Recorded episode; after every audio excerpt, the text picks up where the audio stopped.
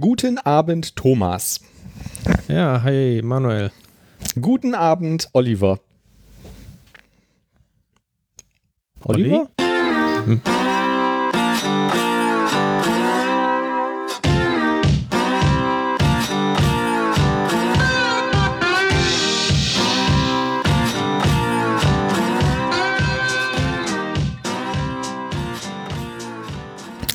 Ja, dann äh, schönen guten Abend. Wir sind heute tatsächlich nur zu zwei. Oliver ähm, ist ähm, projektstressbedingt äh, verhindert. Deswegen ist das heute auch nur eine ganz kurze Sendung mit uns beiden, nämlich dem Thomas Krause. Hallo. Hi. Und mir, Manuel Wenk. Ähm, Genau, so, wir sitzen hier wieder zusammen auf der Dev-Couch und ähm, ich äh, habe wieder so ein paar ähm, Orga-Sachen. Erstmal wie generell immer wieder der Hinweis, wir haben eine schöne Webseite, devcouch.de. Ähm, dort kann man den Podcast abonnieren im Podcast-Player. Das kann man aber sowieso auch, wenn man irgendwie iTunes hat, den Podcast-Catcher auf iOS ähm, verwendet oder irgendwelche anderen Podcast-Tools, ähm, einfach nach DevCouch suchen und auf den Abo-Knopf drücken. Und wir äh, sind auch immer total scharf auf konstruktives Feedback. Das kann man uns per E-Mail senden, info at devcouch.de oder in ähm, den Kommentaren direkt unter die Sendung auf der Homepage schreiben oder auf Twitter hinterlassen, sofern 140 Zeichen dafür reichen. Und ähm, einiges haben wir ja schon bekommen. Das meiste war auch ganz konstruktiv. Und äh, vielen Dank schon mal dafür. Also waren es, glaube ich, drei, vier Sachen oder so. Ähm, ja, das fand ich ganz cool und äh, fand ich auch wahnsinnig interessant. Es war einer dabei, der irgendwie sagte, ich weiß nicht, ob du das noch gelesen hast, Thomas, das war einer der letzten ähm, Kommentare, der äh, quasi gesagt hat, ja, ihm wäre aufgefallen, ähm, das Tool der Woche wäre irgendwie nicht drin gewesen in der letzten Folge und ähm, noch irgendwas. Ähm, das hat mich Ach, überrascht, cool. dass es Leute gab, die irgendwie überhaupt eine Struktur erkannt haben in, dem, in, diesem, in dieser Sendung. Scheiße, haben wir für die Woche überhaupt ein Tool der Woche? Äh, nee, da das schnell ja noch irgendwie was ja, überlegen. Aber ja, ich, äh, genau, vielleicht fällt uns ja noch schnell irgendwas ein, aber äh, geplant ist es jetzt eigentlich nicht, weil Oliver halt nicht da ist und das jetzt nur eine kurze Spezial-Sonderausgabe ist. Aber gute Nachricht, eventuell nehmen wir nächste Folge schon, äh, nächste Woche dann schon die reguläre Folge auf, dann muss man also keine 14 Tage äh, warten und dann äh, werden wir mit Sicherheit auch wieder ein Tool der Woche haben. Ja, äh, vielen Dank mhm. für das Feedback und gerne mehr davon. Dann äh, noch ein Dankeschön an Tillmann Börner, das ist der Chefredakteur der .NET Pro, die einen netten Bericht über uns auf ihrer Homepage geschrieben haben, was wir dann auch sofort in den Downloadzahlen äh, gesehen haben. Das fand ich schon relativ beeindruckend, dass das doch so eine große Reichweite hat und dass das dann so extrem nach oben geht. Mhm. .NET Pro ist ja eh eine tolle Zeitung. Ja. Ähm, dann habe ich noch auf der Liste stehen Nachtrag zur letzten Sendung. Wir hatten angesprochen, Signal A ist draußen für .NET Core 2, was der erste Release für Signal A für .NET Core ist. Und da ich gerade ein Projekt gestartet habe, in dem ich so Realtime Messaging ähm, brauche fürs Web, habe ich mir gedacht, super, nehmen wir das doch direkt. Und habe festgestellt, es gibt keine Doku. Ich habe zumindest keine gefunden wo ich dann ein bisschen enttäuscht war. Also es gab halt einen Blogpost so, wo drin stand, ja, das ist jetzt draußen und auch nochmal explizit der Hinweis drauf, ja, äh, die API hat sich geändert und es gibt einige signifikante andere Konzepte als vorher, aber ich habe nichts gefunden an Dokumentation ähm, und auch noch nicht mal irgendein Tutorial oder sonst irgendwas. Das fand ich ein bisschen schade. Ja, enttäuschend. Ja. Äh, ja, es ist so wahrscheinlich der Nachteil, wenn man immer schneller Release-Zyklen macht, dann leidet vielleicht Dokumentation und so. Obwohl sie ja bei Signal R sich hm. Zeit gelassen haben, das zu liefern. Ne? Eigentlich schon.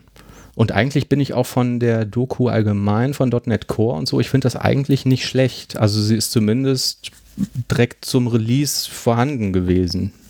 Und mhm. ähm, ich fand die auch mitunter sehr, ähm, sehr gut aufbereitet, also didaktisch auch ganz gut gemacht. Ich weiß nicht, ja. aber du hast da, glaube ich, mehr mitgearbeitet als ich. Siehst du das auch so?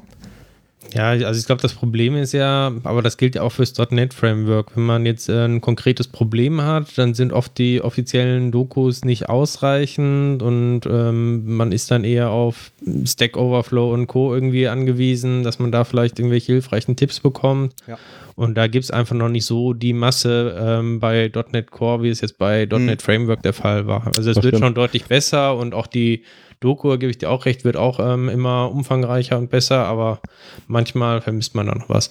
Was super ist natürlich, äh, dass man überall einfach in den Quellcode ähm, reingucken kann. Das habe ich schon oft gemacht, dann einfach selber wenn ich, äh, keine Ahnung, äh, irgendein Problem habe, einfach mal die Implementierung angeguckt ähm, und da findet man auch schon einiges raus. Mhm. Ähm, ja, das stimmt. Ist natürlich jetzt auch wieder deutlich aufwendiger, wenn du mal schnell irgendeinen Prototypen basteln willst oder so, ne? Dann da in dem Source Code rumzuwühlen.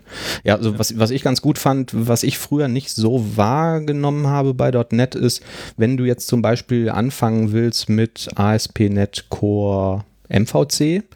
Ähm, dann haben die in der Doku halt auch sehr gut, also ich finde sehr gut didaktisch aufbereitet. So, ich habe keine Ahnung davon, ich weiß nicht, wie die Technologie funktioniert. Und ähm, die haben da ein Tutorial, wo das wirklich von Grund auf erklärt wird, wie eigentlich dieser ganze äh, dieser ganze Stack funktioniert. Das fand ich ganz cool. Das habe ich früher bei Microsoft, mhm. meine ich, nicht so gesehen. Ja, die hatten immer Links zu irgendwelchen kleineren Tutorials oder vielleicht auch mal Pluralzeit-Videos verlinkt oder so. Aber so ähm, auf deren eigenen Seite ähm, kannte ich das bisher noch nicht. Also das hat mir eigentlich ganz gut gefallen da, was die Doku angeht. Nur Signal A halt nicht. Mhm. Ähm, Ach so, ja, ich hatte mir auch nach der letzten Sendung vorgenommen, ich glaube, man muss das auch immer ein bisschen mehr einordnen. Ne? Also, äh, wir haben jetzt irgendwie über Signal A gesprochen, aber gar nicht gesagt, was das ist. Ne? Also, es ist Realtime-Kommunikation ähm, übers Web, kann man das sagen. Also, Websockets sollen eigentlich verwendet werden. Ne, das heißt halt, der Browser kann eine direkte Connection zu äh, dem Server aufmachen und hat dadurch bidirektionale Kommunikation im Gegensatz zu HTTP, was ja sonst immer nur in eine Richtung ist, beziehungsweise immer so ein Request-Response-Pattern ist. Und ähm, wenn das nicht funktioniert mit diesen Websockets, dann macht dieses Framework automatisch verschiedene Fallback-Mechanismen ähm, bis zurück zu einem Polling. Aber auf jeden Fall habe ich damit halt die Möglichkeit, eine Nachricht vom Server zum Client zu senden, was sonst bei HTTP-Anwendungen nicht geht. Dann gab es immer dieses schöne Beispiel, ich glaube, von Scott Henselman, wo er, ich weiß nicht, in 20 Minuten oder sowas so eine kleine Chat-Anwendung quasi geschrieben hat mit Signal R. Ne? Mhm. Genau. Äh, habe ich jetzt lustigerweise was ähnliches gemacht. Wir haben da eine, bauen so eine Art Telefonie-Anwendung damit und ähm, das ist wirklich wahnsinnig einfach und easy.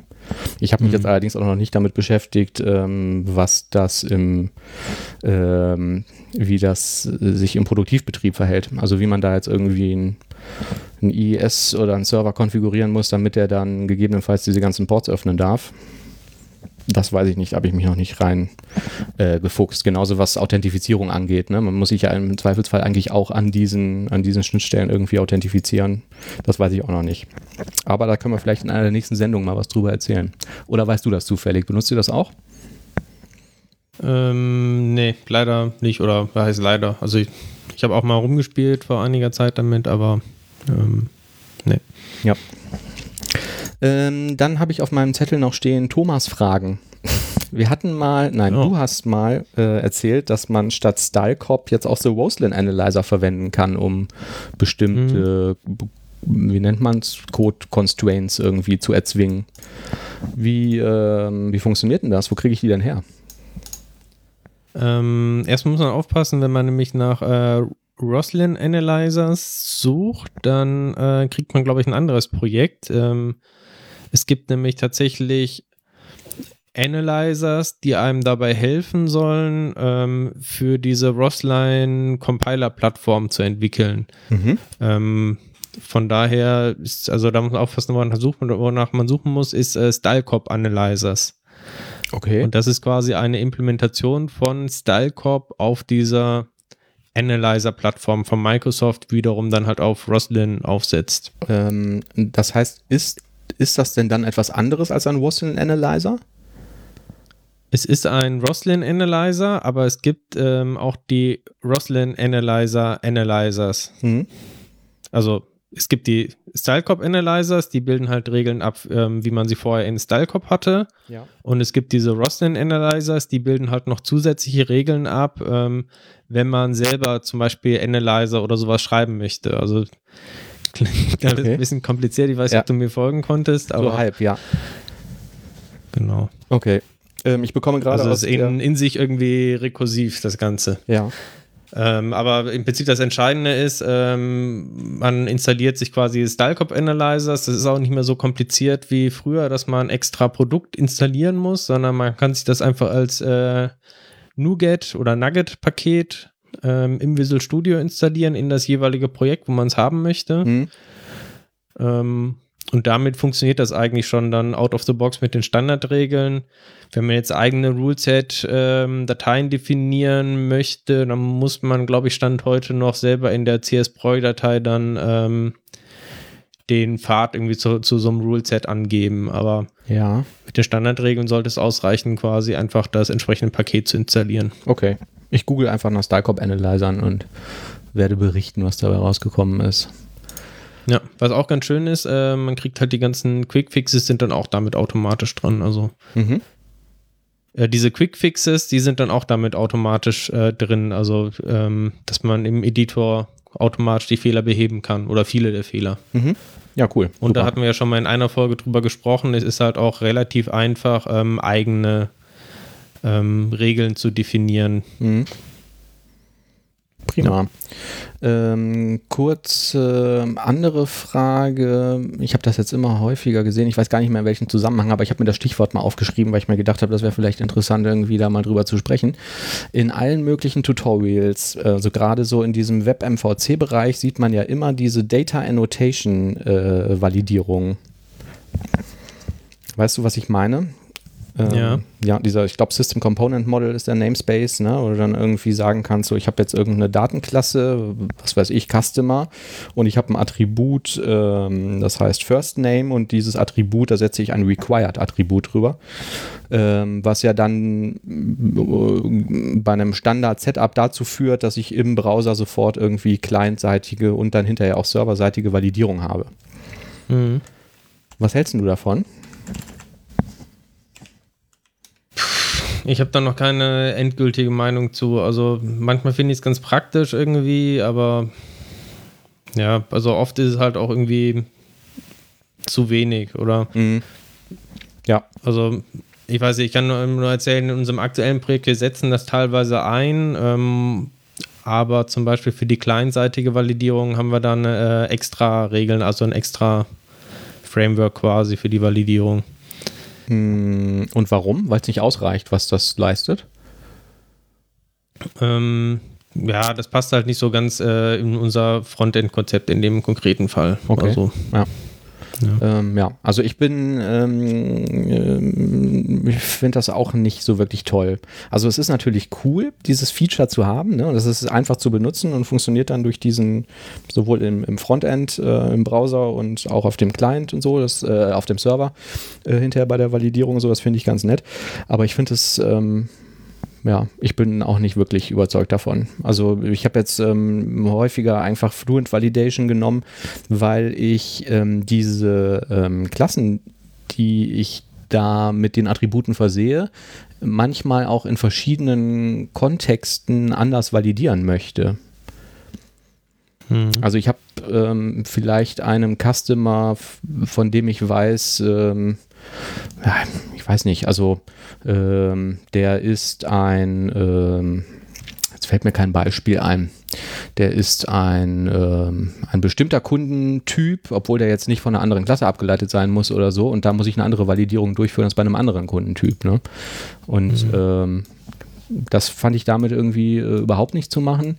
Und ich fand furchtbar, dass. Und die Frage wäre dann natürlich, ist das ähm, noch das gleiche Model dann, ne? Oder sollte man es an der Stelle dann ja, ja deswegen vielleicht zumindest gesagt, auf Ebene des Controllers dann aufsplitten, ne? Ja. Auch wenn es vielleicht nachher in der Verarbeitung weiter hinten dann irgendwie einen. Ja, das Szenario war eigentlich immer, dass die Felder, Felder, völlig identisch waren, ne? Und das war auch in beiden Fällen zum Beispiel eine Person. Wie gesagt, mir fällt gerade kein tolles Beispiel ein, aber dann gehen wir mal von aus, es gibt irgendwie eine Person und ähm, ja, natürlich äh, hat man auch die Möglichkeit, das aufzusplitten, da hast du natürlich völlig recht.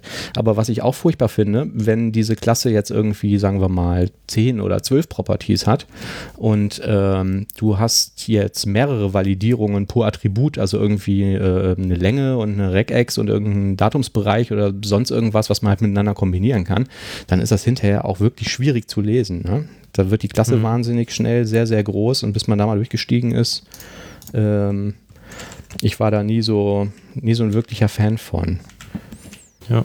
Ich bin mir Ja. auch nicht sicher, ob das nicht auch irgendwie gegen Single Responsibility verstößt, dass man sagt, so, das hier ist jetzt mein, mein Datentransferobjekt und gleichzeitig definiere ich da drin, wie das zu validieren ist. Hm. Auch wenn man es dann nicht in dieser Klasse validiert, sondern das irgendwo anders passiert. Ja, also ich kenne da auch äh, tatsächlich nicht die, habe da keine goldene Antwort. Also mir fällt das auch immer schwer und so die perfekte Lösung habe ich da auch noch nicht gesehen. Ja. Wir haben es jetzt auf jeden Fall überall ausgebaut, Okay. um es einheitlich äh, nicht verwenden zu müssen. Hm. Ja.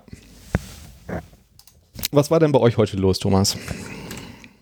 Ähm, ja, war, war spannend. Es gab heute äh, einen Ausfall von Visual Studio Team Services. Ach Und so, zwar- on, on, wie äh, äh, online europaweit oder weltweit oder wie?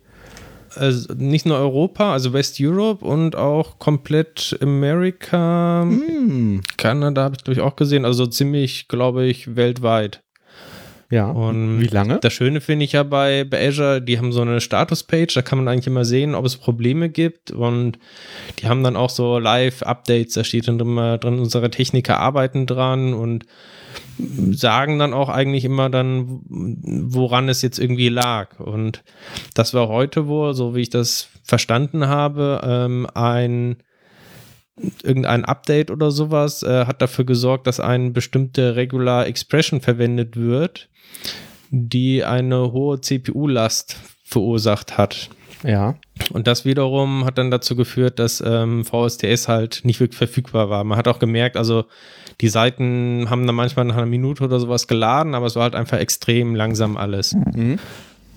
Und fand ich ganz interessant, weil ich tatsächlich letztens äh, auch ähnliche Probleme irgendwie hatte. Wir hatten auch einen äh, Regex, da war ein, äh, sag ich mal, ein minimaler Fehler drin. Das heißt, er hat korrekt funktioniert und auch in eigentlich allen Testfällen äh, hat er funktioniert, aber ähm, dieser eine Fehler hat dafür geführt, dazu geführt, dass er intern halt sehr ineffizient ähm, verarbeitet wird und in äh, seltenen Fällen dann auch halt äh, zu einem ja, konstant 100% CPU geführt hat äh, für einen sehr langen Zeitraum, also über Minuten lang, einzelner Regex. Mhm. Und da muss man also echt aufpassen. Äh, das kann, wie gesagt, gleich passieren, ein Zeichen irgendwie zu viel und schon hat man äh, den- so einen fehlerhaften Regex. Und da kann ich dann also nur allen empfehlen, äh, bei jedem Regex, den man erstellt, entsprechend so einen Timeout-Value anzugeben. Das geht also direkt im Konstruktor, wo man sagt, der darf maximal, keine Ahnung, eine Sekunde oder sowas äh, dauern. Wenn nicht, dann ist da irgendwas äh, schiefgelaufen. Mhm.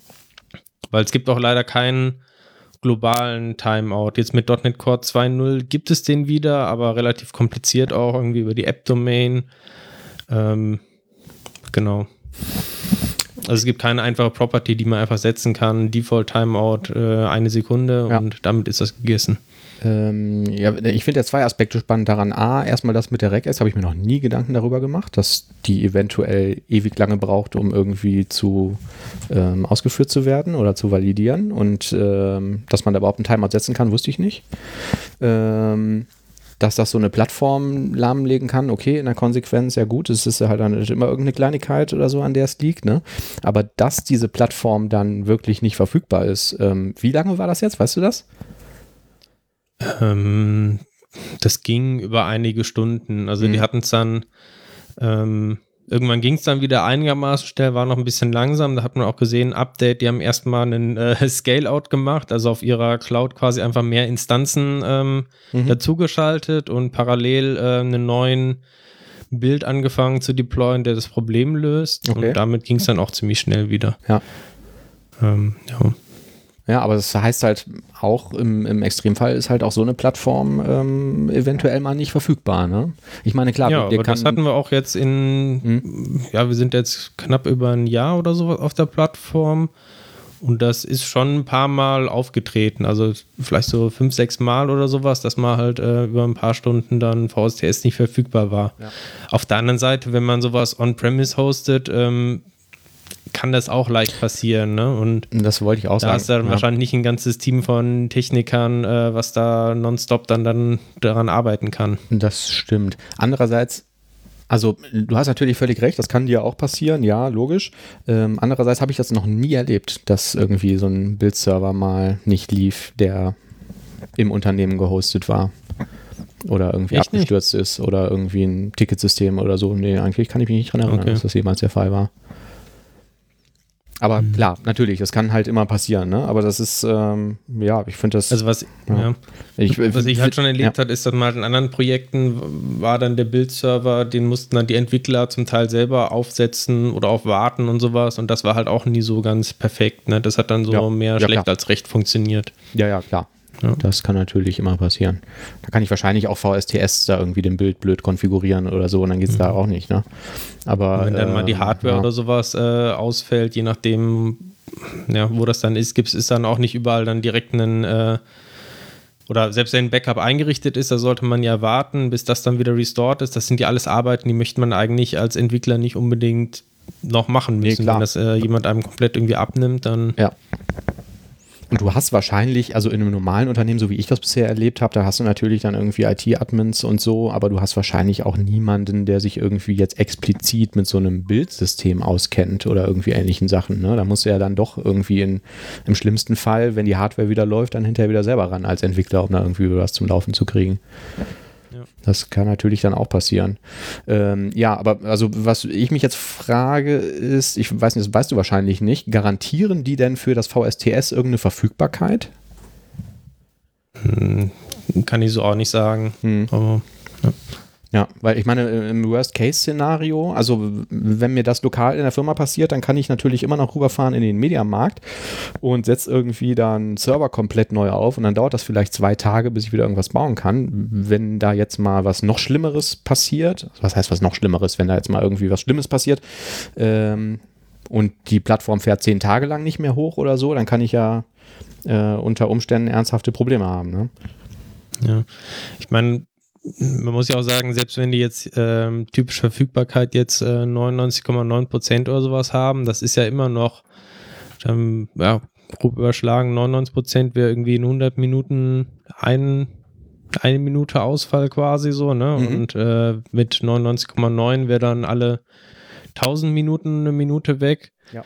Ähm, das heißt, das ist dann auch am Tag, äh, kann es theoretisch eine Minute lang weg sein. Ne? Und das akkumuliert sich ja schnell dann. Ja, gut, heißt, das im, könnte aber auch bedeuten, im Monat dass wären das 30 Minuten, die dann offline sind. Ne? Ja, oder drei Tage im Jahr, ne? Ja, ja, genau. Ja. Und die ja dann eventuell auch am Stück, je nachdem, wie, Ja. das, wie das Servicekonzept aussieht. Genau, in der Theorie, wobei ich glaube, dann, Ja. dann müsste schon irgendwie komplett äh, ein Azure ausfallen irgendwie und dann gibt es, glaube ich, ganz andere Probleme. Ja. Ich bekomme gerade aus der äh, Regie gesagt, dass du, ähm, dass dein Ton klippt und du musst, glaube ich, das eine Stufe leiser drehen. Zumindest gelegentlich. Ähm, ja, okay, dann, ähm, das war ja eigentlich schon eine tolle Nachricht. Damit kommen wir aber jetzt auch offiziell zu den News, um dann doch wieder ein bisschen Struktur in die Sendung zu bringen, wie unsere äh, Zuhörer gefordert hat, der Name mir gerade entfallen ist.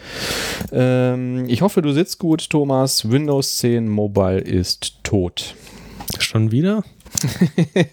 Wieso, war das schon mal der Fall?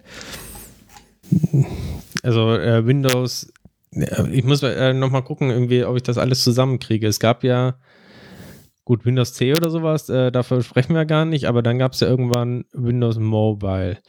Windows Mobile war dann irgendwann tot und wurde durch Windows Phone 7 oder so hieß es, glaube ich, ersetzt. Ähm, ja. Was auch, glaube ich, so eine Zwischenlösung war. Ähm, schon irgendwie mit neuem Layout, aber noch irgendwie teilweise altem Unterbau. ja. Dann gab es danach hier nochmal irgendwie einen neuen Ansatz und war das dann irgendwie schon auf dem neuen Kernel oder sowas und Ähm, jetzt also mit Windows 10 dann nochmal. War, Heißt es überhaupt noch Windows 10 Mobile oder ist es nicht Windows Phone dann auch? Äh, ich war auch ein bisschen überrascht. Also ich habe jetzt gerade, während du gesprochen hast, nochmal kurz die Wikipedia-Seite aufgemacht. Es ging los bei Windows Mobile 2002. Dann gab es irgendwie 2003, 2.3 Second Edition. Windows Mobile 5.0 hieß es dann. Dann hieß es 6, 6.1, 6.5, 6.5. Dann Windows Embedded, erinnere ich mich auch noch dran, was dann zu Windows Mobile 7 wurde, Windows Mobile 8, Windows 10 Mobile und so heißt es dann auch, oder hieß es, hieß es bis heute. Und es gibt noch ein Windows 10 IoT Mobile Enterprise, das glaube ich für diese ähm, Bastelrechner ist, ne, für diese Arduinos oder so. Mhm. Ähm, das Beste ist ja, ich ja. habe irgendwie dann, ähm, hatte auch die Nachricht gesehen vor ein paar Tagen, hat ein bisschen weiter geguckt und es gibt wohl Gerüchte, dass Microsoft doch trotzdem noch an einem Nachfolger wieder arbeitet. Also ich weiß nicht, ob die es nochmal schaffen dann irgendwie. Also ich habe da ist diese, das Vertrauen doch ja. auch irgendwie weg. Ja. Ähm, ja, vor allen Dingen, das Vertrauen ist ja jetzt irgendwie schon hundertmal weg gewesen, ne? weil die immer wieder die mhm. Plattform haben fallen lassen und immer neu entwickelt haben. Also ähm, rausgekommen ist das, um die Nachricht irgendwie noch zu vervollständigen, dass HP wohl als einer letzten Hersteller ähm, äh, Windows Mobile Phones entwickelt. Die haben eine Elite X3 Gerät und haben jetzt irgendwie bekannt gegeben vor ein paar Tagen, dass sie das nicht weiterentwickeln werden, weil Microsoft ja Windows Mobile nicht weiterentwickelt. Ähm, woraufhin dann einen Tag später sich der zuständige Product Manager von ähm, Microsoft gemeldet hat und das auf Twitter bestätigt hat. Und ähm, dann habe ich jetzt daraufhin nochmal irgendwie auf die Marktanteile geguckt. Ich habe hier jetzt spontan nur eine aktuelle äh, Zahl gefunden, das war aus dem April 2017. Und diese, ähm, äh, dieses Unternehmen misst die Verkäufe von den Geräten, also nicht wie viele jetzt wirklich im Feld unterwegs sind.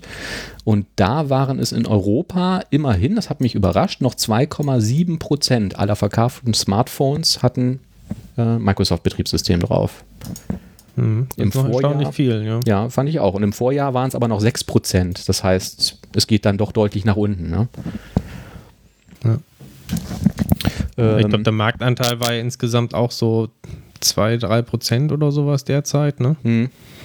Aber ich hätte auch gedacht, dass er eher weiter fallend ist. Also ich habe hier auch so ein Gerät, ähm, weil die das irgendwann mal, ich glaube vor eins oder anderthalb Jahren ungefähr, haben die das zu einem wahnsinnig günstigen Preis das tollste Gerät rausgehauen, was du irgendwie kaufen konntest, auch über irgendeine Microsoft-Webseite. Ich meine, das wäre ein Lumia 950 oder so, wo es dann so einen Adapter für gab, wo du per HDMI noch Tast und USB noch äh, Keyboard und Maus und äh, Display anschließen kannst und hast dann da einen richtigen Windows-Desktop drauf auf deinem Telefon. Das fand ich vom Konzept her ganz nett. Ähm. Da habe ich mir so ein Teil mal gekauft und ich finde das Betriebssystem eigentlich nicht schlecht. Ich finde schön, dass die andere Konzepte haben mit diesen Kacheln, die sich da aktualisieren. Ich finde, man kann auch sehr schön dafür entwickeln. Ähm, aber die Geräte fand ich immer irgendwie ein bisschen billig im Vergleich zur Konkurrenz. Ne? Das ist das, also selbst dieses Premium-Ding, da hat jetzt irgendwie so ein Vollplastikgehäuse. Ähm, und wirklich überzeugt hat mich das dann auch nicht. Ich musste das einmal verwenden, weil mein anderes Telefon kaputt gegangen ist und ich dann äh, in Urlaub gefahren bin und da halt irgendwie ein Telefon brauchte. Und das war schon im Vergleich zu anderen Plattformen jetzt auch nicht so toll. Also so triviale Sachen wie, ähm, ich wollte das WLAN ausschalten weil ich Akku sparen wollte.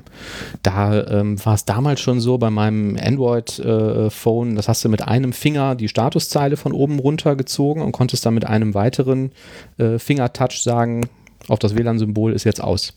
Und Stimmt, diese Notification Centers hatten die erst relativ spät, ne? Erst in den letzten ja, genau. Versionen oder so. Ja, ich ne? glaube, die ja. haben jetzt also ähm, das Notification Center habe ich, glaube ich, jetzt neulich auch nochmal ausprobiert, weil ich das Ding nochmal hochgefahren habe, um Updates zu installieren und damit irgendwie ein bisschen rumzuspielen.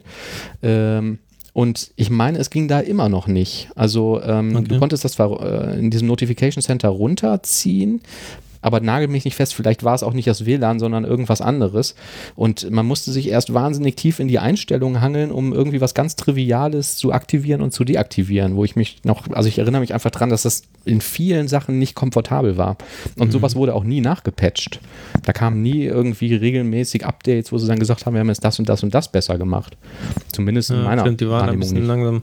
Ja. Also ich habe auch von, vor ein paar Jahren habe ich äh, meiner Schwiegermutter ähm, ein oder äh, habe ein Phone ausgesucht von Microsoft, auch so ein Lumia, mhm. nicht ganz so ein so eins von diesen High-End-Dingern, sondern so ein Mittelklasse-Gerät. Das war quasi ihr erstes ähm, echtes Smartphone.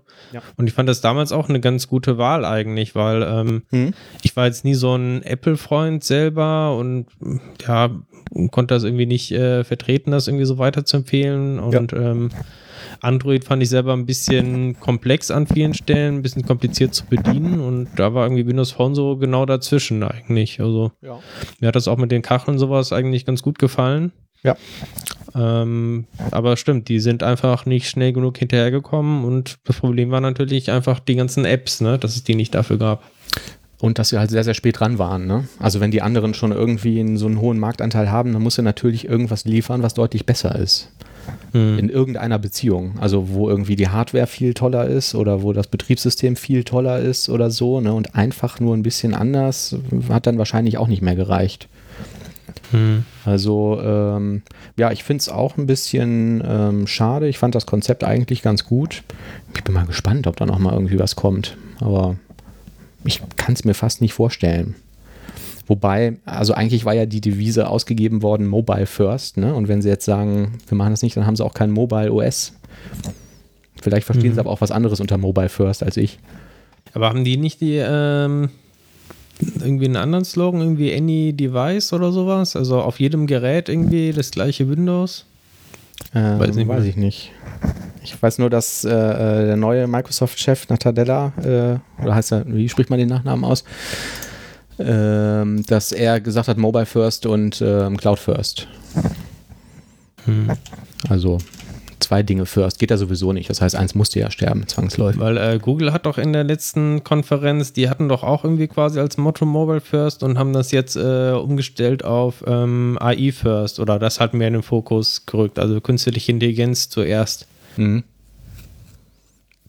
Ja. Ähm, ja, schade eigentlich. Hast du mal dafür programmiert? Nee. Ähm, ich fand auch das also, ja. eigentlich nicht schlecht, weil auch zum Beispiel der Emulator, ne, der da, der bei mit Visual Studio mitkommt, wenn du das machst, den fand ich deutlich angenehmer als zum Beispiel so ein Android-Emulator.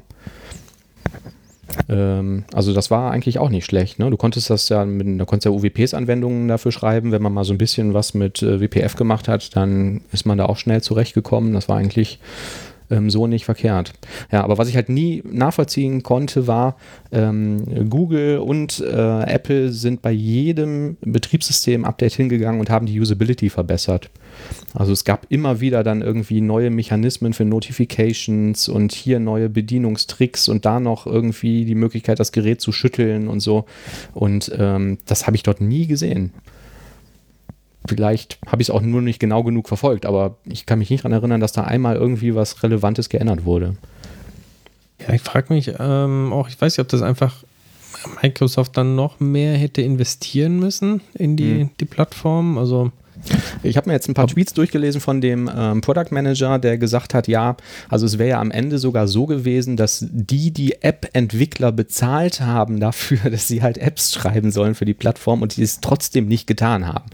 Also er hat da die ja. Schuld auch so ein bisschen irgendwie auf die App-Entwickler geschrieben, weil die halt nichts an Apps geliefert haben. Aber ich glaube auch, das ist ähnlich wie auch bei Bing irgendwie. Du kannst ja auch so, wenn du so ganz bei Null anfängst, kannst du ja auch nicht erwarten, dass du jetzt irgendwie in in wenigen Jahren das alles irgendwie aufholen kannst. Also ich hätte gedacht, mhm. da hätte, hätte man über viele Jahre einfach äh, Milliarden da irgendwie reinpumpen müssen in Werbung und ähm, tatsächlich vielleicht einfach äh, Entwickler dafür bezahlen irgendwie, dass sie halt Anwendungen schreiben und also, ich glaube, ich weiß nicht, waren, waren die nicht, als die ganzen Browser Wars und sowas angefangen haben, da war Microsoft dort deutlich aggressiver unterwegs oder ist das nur so mein Eindruck gewesen? Ähm, nee, sehe ich auch so. Und ich glaube, das konnte ich auch nicht ganz verstehen, was so ein bisschen gefehlt hat und was, glaube ich, wichtig ist für so eine Plattform, ist, dass du auch ein richtig teures High-End-Premium-Gerät im Portfolio hast. Das machen die bei Microsoft jetzt auch mit diesen Surface-Geräten, die unfassbar teuer sind und wo der Preis auch wie bei einigen ganz hochpreisigen Apple-Geräten, wo man sich denkt, so, das ist überhaupt nicht gerechtfertigt und steht in keinem Verhältnis und so. Aber ich glaube, das wertet die Plattform allgemein auch auf. Und es gab einfach kein hochwertiges, teures Gerät dann meinetwegen, wo irgendwer gesagt hat, boah, Das ist ja toll, das hätte ich gerne, ne? Mit so irgendwie Fullscreen-Display, wie das iPhone X jetzt hat oder irgendwie einem, irgendeinem tollen äh, Alleinstellungsmerkmal oder so. Ja, ich ne? glaube auch. Also damit kommst du in die Schlagzeilen, ne? Wenn du sagst, Genau. hier ist äh, super Phone jetzt vorgestellt hier irgendwie ähm, und gleichzeitig ähm, sind das auch die Phones, die jetzt von irgendwelchen Nerds oder sowas gekauft werden, die das dann wieder in bekannte Familie und sowas dann weitergeben. Ich glaube auch schon, das ist wichtig. Ja, ja, denke ich auch. Naja, das wären wir los. Schön ist ähm, allerdings im Nachhinein für mich persönlich, dass ich mich nie wirklich intensiv damit beschäftigt habe und mich irgendwie in diese Plattform eingearbeitet habe oder so, weil ich mir auch gedacht habe, na gut, die haben irgendwie 2% Marktanteil oder so, ne? Wozu? Wer, wer möchte da ähm, Software drauf entwickeln oder irgendwas für haben? Ich habe auch niemals eine Anfrage bekommen, irgendwie in dieser Richtung. Dass Meinst da du denn damit Apps sind ähm, diese Universal-Apps auch endgültig tot? Gute Frage. Die laufen Also ja, glaube ich, Universal Apps ist ja Mhm. äh, nur noch mal, um vielleicht alle abzuholen, war ja die Idee dann Genau. auch so ein bisschen, dass man quasi über mehrere Plattformen hinweg, insbesondere Mobile und Desktop, quasi Anwendungen schreiben kann mit dem gleichen Framework. Ähm, und das gab es einmal dann diese Universal Apps, ich glaube äh, Windows 8 war das erste oder Windows 7 schon. Jetzt muss ich aber gerade nachdenken, die diese Apps drin hatten, diese typischen nicht genau. Fullscreen-Apps, die man jetzt ja auch äh, immer noch hat. Mhm. Aber außer den Windows-eigenen Apps äh, gibt es da ja kaum etwas. Also Genau. Ähm, ich weiß es nicht, ob das weiter existieren wird. Also, wo die Dinger ja, glaube ich, auch laufen, das habe ich aber noch nie gesehen, ist auf der Xbox, ne? Ist das richtig? ja, das stimmt, habe Die ich auch ja einen sehr hohen Verbreitungsgrad hat, wobei, wer benutzt eine App auf der Xbox? Also, so ein Ding holst du dir wahrscheinlich ins Wohnzimmer, weil du irgendwelche Spiele zocken willst oder so, ne? Und Mhm. nur auf einen Ein- und Ausschalter drücken willst und dir da keinen PC für aufsetzen möchtest. Ähm, schwer zu sagen. Ich weiß es nicht. Vielleicht es gab ja auch immer auch- ähm, so ja. eingeschränkte Windows-Versionen, Mhm. ähm, wo auch nur die Apps liefen. Ne? Also einmal gab es ja diese, ähm, die Windows 10-Version für ARM. Ach, stimmt. Ja, ja, ja, genau, ja. Da laufen die, nur die drauf und einige besondere ausgewählte Programme wie jetzt äh, Windows Explorer oder sowas. Mhm. Und es gab auch spezielle Windows-Versionen, ich weiß nicht, ob die jetzt für Entwicklungsländer oder sowas gedacht waren, wo sie halt auch ähm, diese Beschränkung künstlich halt reingebaut haben, dass Ja. nur Universal-Apps verwendet werden können. Genau, ja, ja, ja. Ähm, ja, und äh, also damals war es ja auch so, ich glaube, das wurde mittlerweile aber gelockert, dass du auch nur diese Universal-Apps in den Store einstellen konntest, ne? Ja, stimmt. Initial, als der Store gestartet ist. Ich glaube, mittlerweile ist das nicht mehr so. Die kann man zumindest irgendwie auf Win32-Anwendungen irgendwie konvertieren oder so. Aber ähm, ja, auch mit dem Store habe ich mich nie wirklich beschäftigt. Ja. Ja.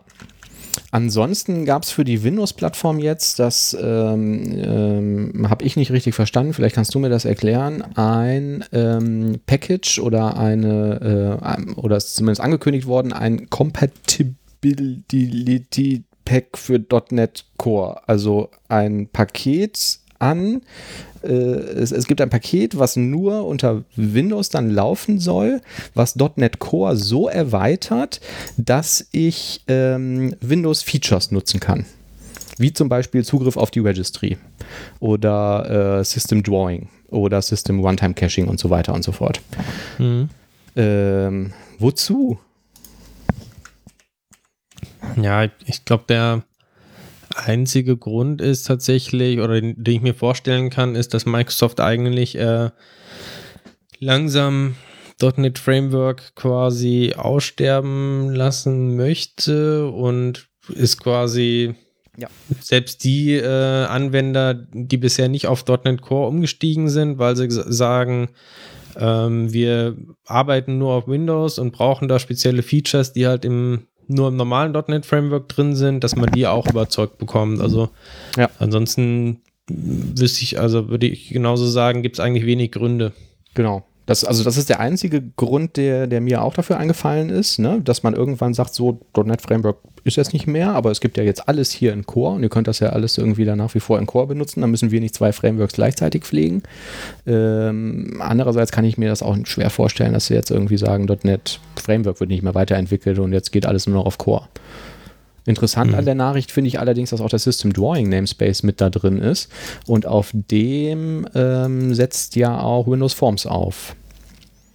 Ja, die arbeiten eng zusammen. Ja. Genau. Also ähm, vielleicht kommt das ja dann auch noch irgendwann hinterher. und dann auch ein bisschen WPF und irgendwann haben wir alles rüber portiert und dann kann man das Framework natürlich wegschmeißen, das alte. Aber gerade für System Drawing, da hätte ich mir von Microsoft eine ähm, Bibliothek gewünscht, die, sag ich mal so, Standard äh, Grafikoperationen plattformunabhängig unterstützt. Also mhm. Da hätte ich ein bisschen mehr erwartet. Da können wir vielleicht in der nächsten Sendung mal drüber sprechen, wenn Oliver wieder da ist. Ich glaube, äh, irgendwo eine Nachricht gelesen zu haben, ähm, dass ähm, wer war es? Scott Henselman, glaube ich, auf seinem Blog irgendwie mal äh, jetzt vor ein paar Tagen darüber sowas berichtet hat. Aber ich weiß nicht genau, ob da was in der Entwicklung ist oder ob das jetzt nur irgendwie laut gedacht ja. war. Wie könnte so eine Library aussehen, die diese GUI-Desktop-Anwendungen plattformübergreifend bietet? Ich hatte auch so dunkel was in Erinnerung, dass er ja. quasi ja auch nochmal erwähnt hatte, was quasi jetzt noch fehlt in .NET Core. Da war auch Radius so genannt und System ja. Drawing und ich weiß nicht, ob er einfach nur allgemein gesagt also hat, da wird es eine Lösung irgendwie geben mhm. oder ob da schon was Konkretes angekündigt wurde. Aber ja. ich habe leider nur gespannt. die Überschrift im, im Feedreader gelesen, habe mir das markiert und ähm, aber das äh, können wir in einer der nächsten Sendungen äh, nochmal aufgreifen, sofern das irgendwie interessant ist. Vielleicht war es ja auch nur irgendein, irgendein Blabla. Übrigens, ähm, Java 9 ist draußen. Freust du dich? Ja, total. Äh, muss mir noch mal sagen, was jetzt in Java 9 neu ist. Oh Gott. Haben Sie jetzt also, auch endlich Lambdas und so? Oder? Äh, ich habe ähm, ich interessiere mich zumindest so dafür. Also ich ähm, habe irgendwie seit, äh, keine Ahnung, zehn Jahren oder so nichts mehr mit Java gemacht. Aber ich lese zumindest immer, was da so der Stand der Technik ist und so. Ne? Und zuletzt war die Community irgendwie sauer auf äh, Oracle, weil ähm, die das nur sehr lahm wohl weiterentwickelt haben und so. Und ähm, dann sind ja auch viele Leute oder ich glaube ein Großteil der Entwickler ähm, von ähm, Eclipse zu ähm, dieser JetBrains äh, IDE gewechselt, IntelliJ. Und ähm, ja, ich habe jetzt überflogen, also Java äh, 9 ist das größte, der größte Punkt Project Jigsaw. Und das ist irgendwas zur Modularisierung der Plattform. Ähm, ich habe dann versucht herauszufinden, äh, was das genau bedeutet und was das eigentlich macht. Ähm, aber da wurde es mir dann ganz schnell ähm, zu, zu detailliert. Also da bräuchte man wahrscheinlich irgendwie mal ein paar Stunden, um sich da irgendwie reinzulesen. Vielleicht haben wir unter den Zuhörern irgendeinen Java-Entwickler, der uns das mal erklären kann, weil ich habe es nicht verstanden. Also es ist, ist das, das gleiche im Prinzip, was Microsoft ja. gemacht hat mit äh, .NET Core, dass man also einfach alles viel kleinteiliger noch macht? Ähm, hätte ich auch so ähm, vermutet. Ähm, ich hatte dann aber irgendwo in einem Artikel gelesen, dass man halt sehr genau Bescheid wissen müsste, was, was wie verwendet wird und wie welches Modul geladen wird und so. Okay. Und ähm, ich weiß es nicht. Ich habe keine Ahnung. Also ich weiß, es nennt sich Project Jigsaw. Es soll zur der Plattform-Modularisierung dienen, aber was das genau macht und wie es funktioniert, mhm. ähm, weiß ich leider nicht. Aber wie gesagt, wenn wir da ähm, Hörer haben, ähm, das würde mich interessieren. Ich habe äh, das letzte Mal, als ich auf der Java Runtime gearbeitet habe, da war das gar nicht mit Java, sondern mit Scala. Mhm. Und das wiederum ist eine Sprache, die macht eigentlich Spaß. Also die ist ähm, ähnlich ähm, funktionale Anleihen, wie das jetzt ähm, C-Sharp auch immer mehr und mehr mhm. hat. Ähm, also die hatten schon ähm, vor, vor Jahren halt, sag ich mal, solche Sachen wie, wie eben Lambdas äh, und so. Also auch noch deutlich vor, vor C-Sharp, glaube ich. Ja. Ähm, und da war halt Java noch äh, sehr weit hinterher. Ja, cool. Ähm, C-Sharp entwickelt sich ja auch ständig weiter. Da ähm, gibt es jetzt irgendwie äh, neue Info zu C-Sharp 8, dass auch dort, wie in vielen anderen Programmiersprachen, ist das ja jetzt auch schon eingezogen, ähm, das Null-Handling ähm, verändert werden soll. Hast du das auch mitbekommen? Wir hatten ja, glaube ich, schon mal drüber gesprochen, als wir bei irgendeiner anderen Sprache waren. Ne? Ja, also ich finde super, was ich da gelesen habe. Also die mhm. Idee ist ja, dass man ähm, eigentlich standardmäßig davon weg möchte, dass, dass Variablen halt null zugewiesen werden kann.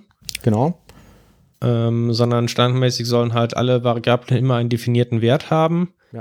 Ich glaube, einer der C-Sharp Sprachdesigner hat es auch als einen seiner größten Fehler irgendwie bezeichnet, quasi bei C-Sharp überhaupt äh, quasi null als, als Standard so zuzulassen.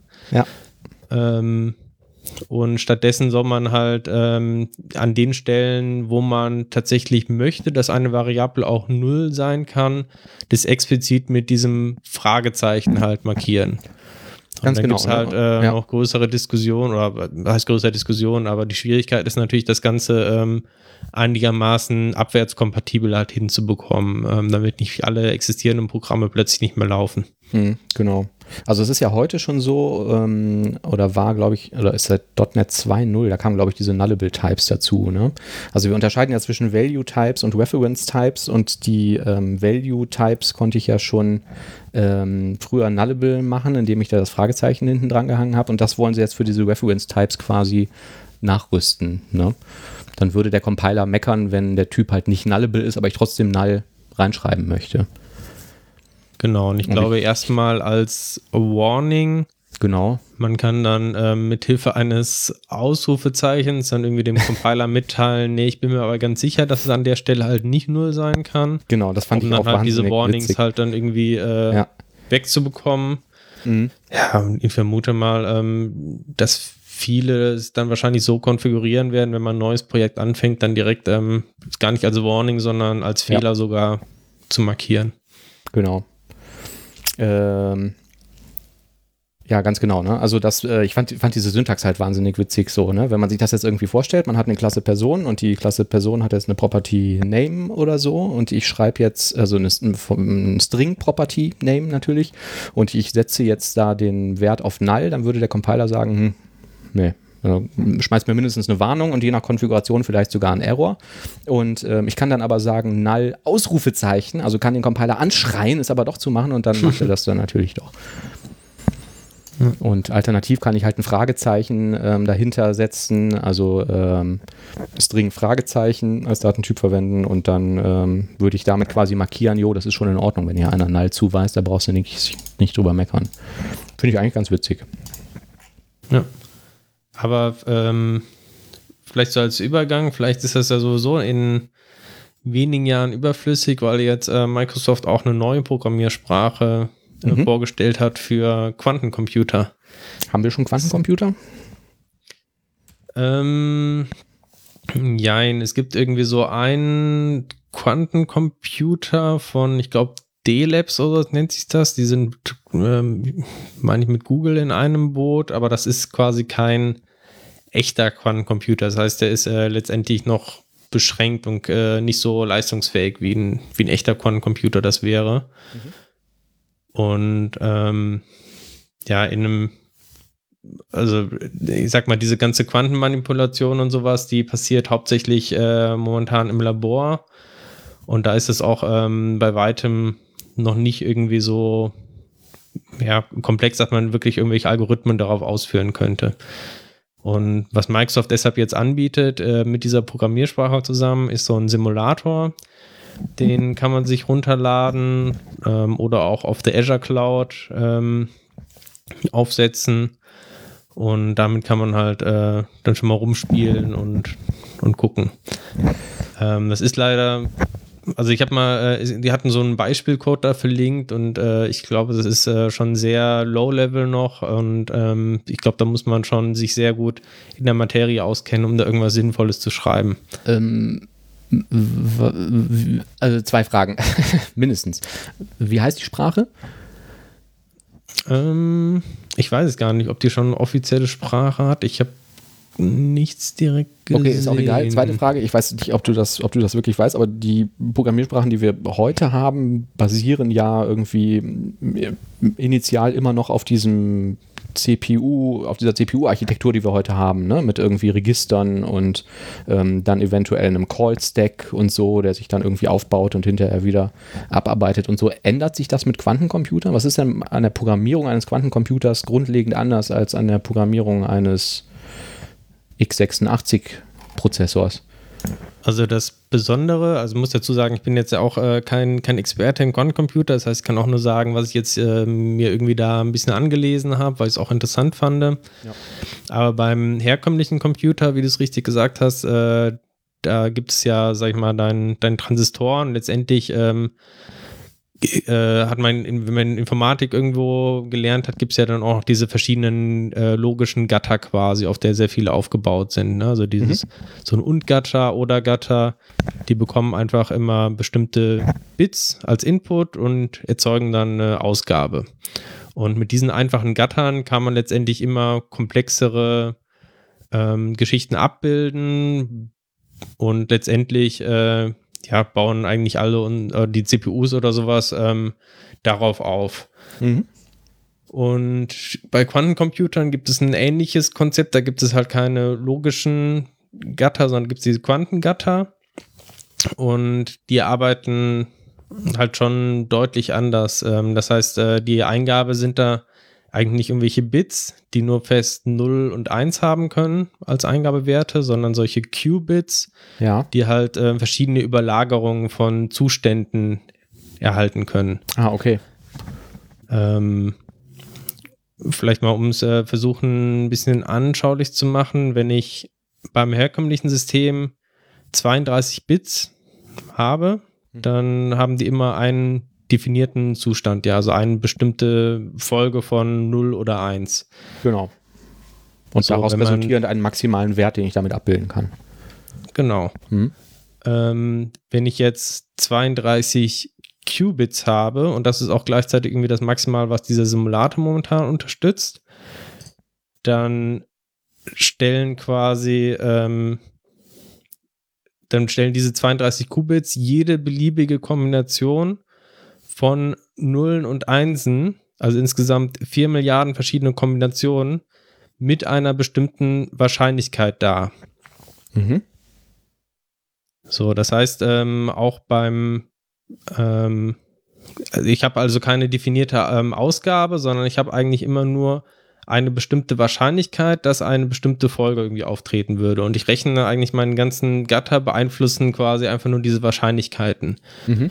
Und die besondere Stärke halt von so einem Quantencomputer ist, dass ich also quasi bei einigen Algorithmen alle Kombinationen gleichzeitig berechne, statt halt wie einem klassischen Computer alle Kombinationen hintereinander auszuprobieren.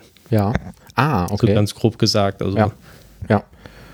Deswegen ähm, wird der ähm, Quantencomputer auch immer so als großes Bedrohungsszenario für ähm, Passworte oder sowas ähm, äh, oder äh, Dechiffrierung von irgendwelchen Verschlüsselungen oder so äh, beschrieben. Ne?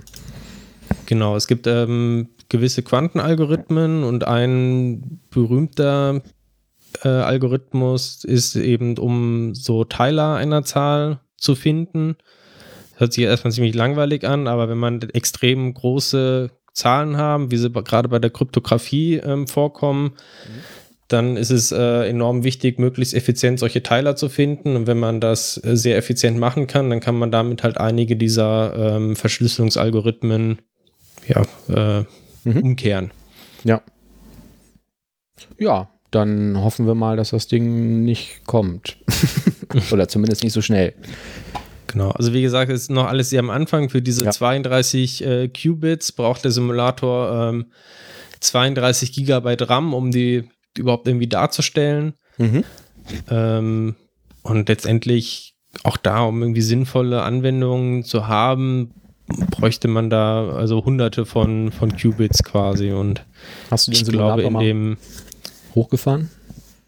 Ich hatte nicht gesehen, dass man den wirklich irgendwo schon runterladen kann. Also ich habe okay. mich in so einen Newsletter mal eingetragen für neue Infos. Bin ich mhm. mal gespannt, was da so kommt. Ja, ich habe den Link gesehen, da wird dann verlinkt auf die Microsoft Quanten Community.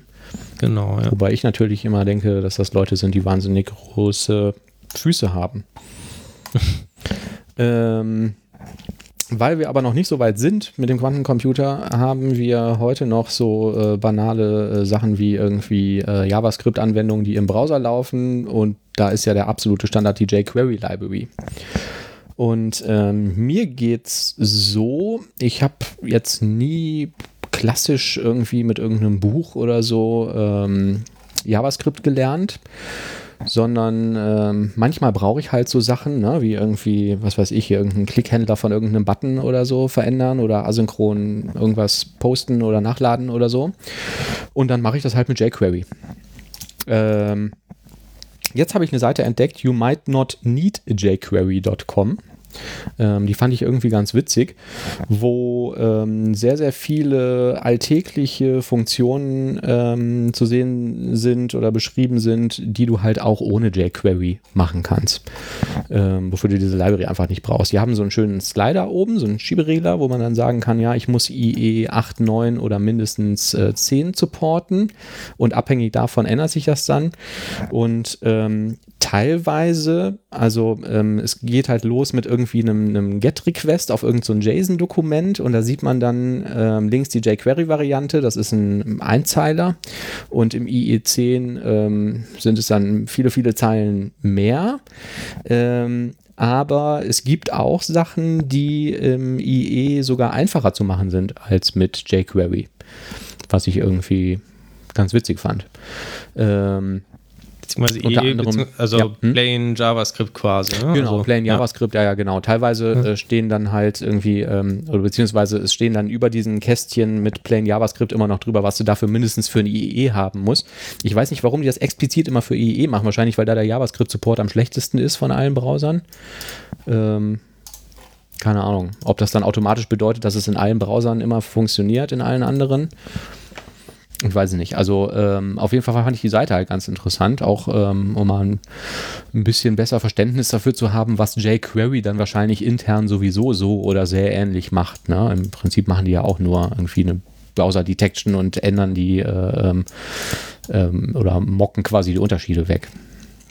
Der Browser. Ja, ich finde es ganz äh, interessant, was du erwähnst, weil wir haben ähm, aktuell in meinem Projekt auch einen ja, sag ich mal, ein weiteres Projekt gestartet und da waren tatsächlich äh, unsere Frontendler auch der Meinung, dass äh, jQuery das ist eigentlich nicht mehr nutzen wollen und dass mittlerweile quasi das ähm, Plain JavaScript gut genug ist. Und das Problem ist eher dann ähm, für ja, sag, sag mal, für Standard-Controls oder sowas da entsprechend welche zu finden, die halt nicht auf jQuery irgendwie aufsetzen, also jetzt irgendwie ein Slider oder sowas.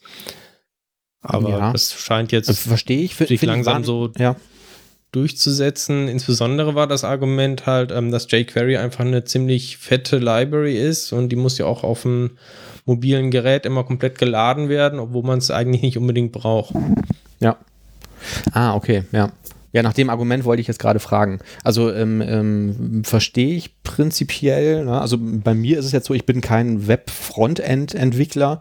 Ähm, trotzdem muss man da ja immer mal irgendwie wieder ran oder irgendwas machen, falls man irgendwelche Prototypen baut oder so, ne? bevor dann der echte Webdesigner kommt und das noch irgendwie schön und ähm, ausgefuchst macht. Ähm, ich nehme einfach total gerne jQuery, weil ich mir da relativ sicher sein kann, dass das halt auch in den anderen Browsern alles so funktionieren wird, was ich da schreibe. Ne? Und eben halt auch in diesen Mobile-Browsern. Ähm, ja, finde ich ganz interessant. Also das bedeutet dann aber wahrscheinlich auch für den Webdesigner, dass er sehr genau wissen muss, was halt in welchem Browser geht und was nicht. Ne? Ja. Wenn Sie jetzt sagen, wir wollen explizit auf jQuery verzichten. Übrigens, äh, während du geredet hast, auch nochmal gegoogelt hier, wie groß ja. jQuery eigentlich ist. Ähm, mhm. Unkomprimiert ist ja halbwegs aktuelle Version oder ich sehe sogar 3.0 Alpha. Kann auch, dass die aktuellste ist. Ähm, 256 Kilobyte. Was eigentlich auch relativ also, wenig ist. Und du hast unkomprimiert gesagt, ne? Ja, also ich muss sagen, ich finde es eigentlich relativ viel ja. unkomprimiert. Also es ist ein Viertel Megabyte immerhin und das kann ja schon auf einem, wenn du überlegst, du bist jetzt unterwegs irgendwo und äh, mit dem Handy hast nicht gerade den besten Empfang, dann kann das ja schon ein paar Sekunden dauern, bis du die runter hast, ne? Also ja, ich wollte gerade genau das andere, das Gegenteil davon sagen. Also du bist halt unterwegs und hast dein äh, Octa-Core ähm, Smartphone in der Hand mit LTE-Zugriff heutzutage fast überall in Deutschland, wenn nicht gar irgendein WLAN-Mobile-Hotspot oder so und musst dann beim initialen ersten Laden der Seite, darum geht es ja, ne? weil danach habe ich das Ding ja sowieso im Cache, halt 200 Kilobyte laden. Also ja, natürlich ist das ein Unterschied, aber ja, Machst das aus? Aber- ich weiß nicht. Ja. Ich meine, 20 Megabit, da musst du ja schon immer noch ein bisschen Glück haben und irgendwo in einer Großstadt sein. Ich sag mal, realistisch ist vielleicht, dass du so unterwegs ein Megabit häufig nur hast. Ähm, dann bist du faktisch bei 125 Kilobyte, also pro Sekunde, was du laden könntest. Und Mhm. dann wird das äh, dir immerhin dich zwei Sekunden kosten, ne? Zusätzlich zu allem anderen Zeugs, was du noch irgendwie alles laden musst, ne? Also Beim- an Bildern beim- und ja. ja. Ja, beim ersten Laden der Webseite, ne? ja. Genau.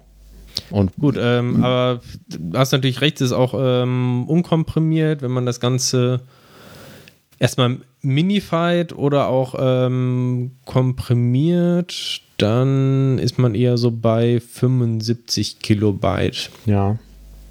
Und auch, ich habe ja gerade gesagt, beim Laden der ersten Webseite, auch das nur dann, wenn ich das nicht sowieso über irgendein Content Delivery Network lade, wo ich es vielleicht sogar schon im Cache habe, weil es eine andere Seite das auch schon geladen hat. Ne? Ja, das stimmt. Ja.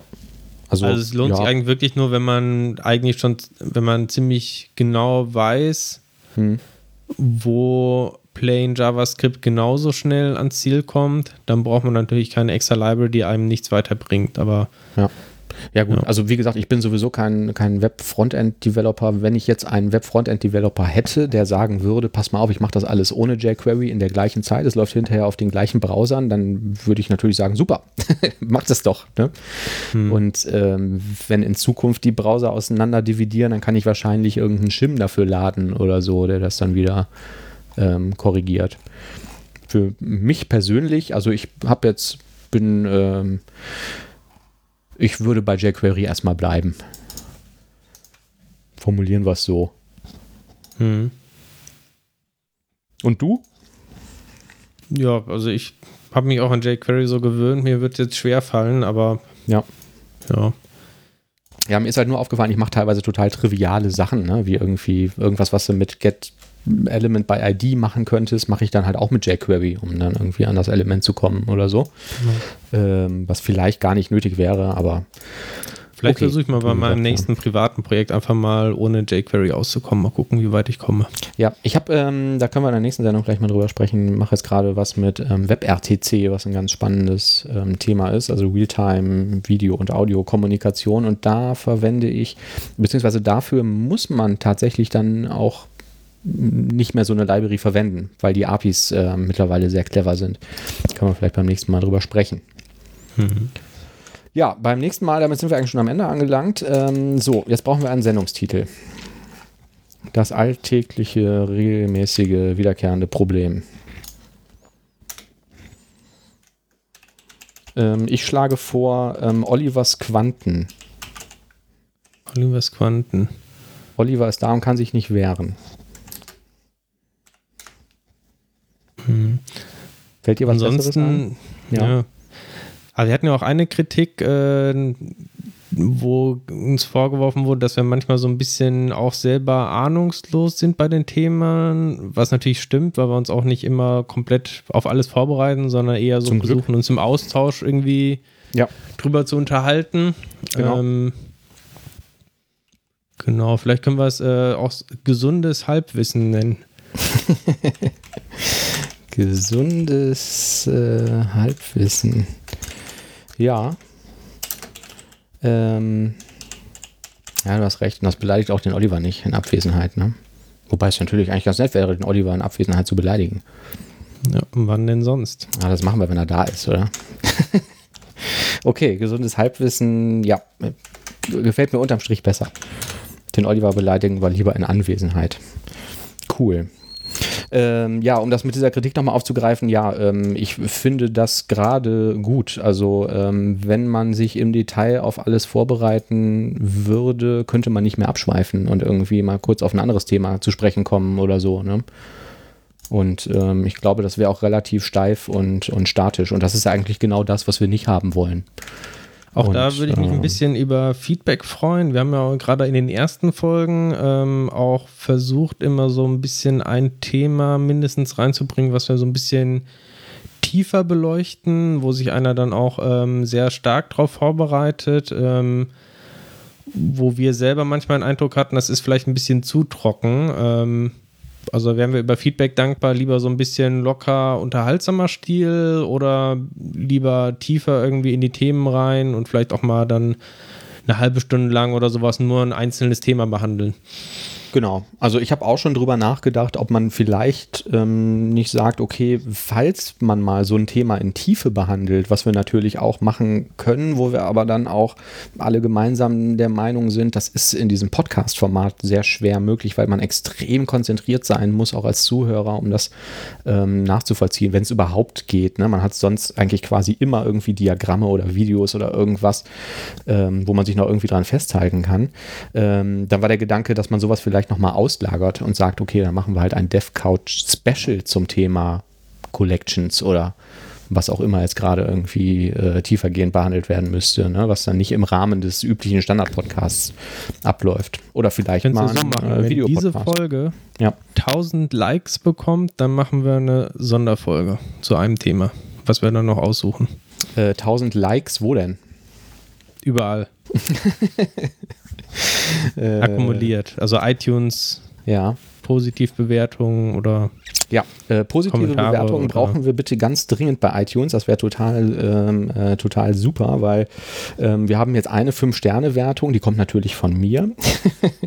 und eine sehr destruktive, unsachliche Kritik, die kommt ähm, von jemandem, der sich da mit seinem Klarnamen angemeldet hat, was weiß ich jetzt auch nicht, vielleicht nicht so ähm, clever war, aber das macht dann einen Mittelwert von 2,5, was halt relativ schlecht ist. Also, falls euch das gefällt, ähm, erzählt allen davon, die ihr kennt und erzählt erzählt das den Leuten auf iTunes.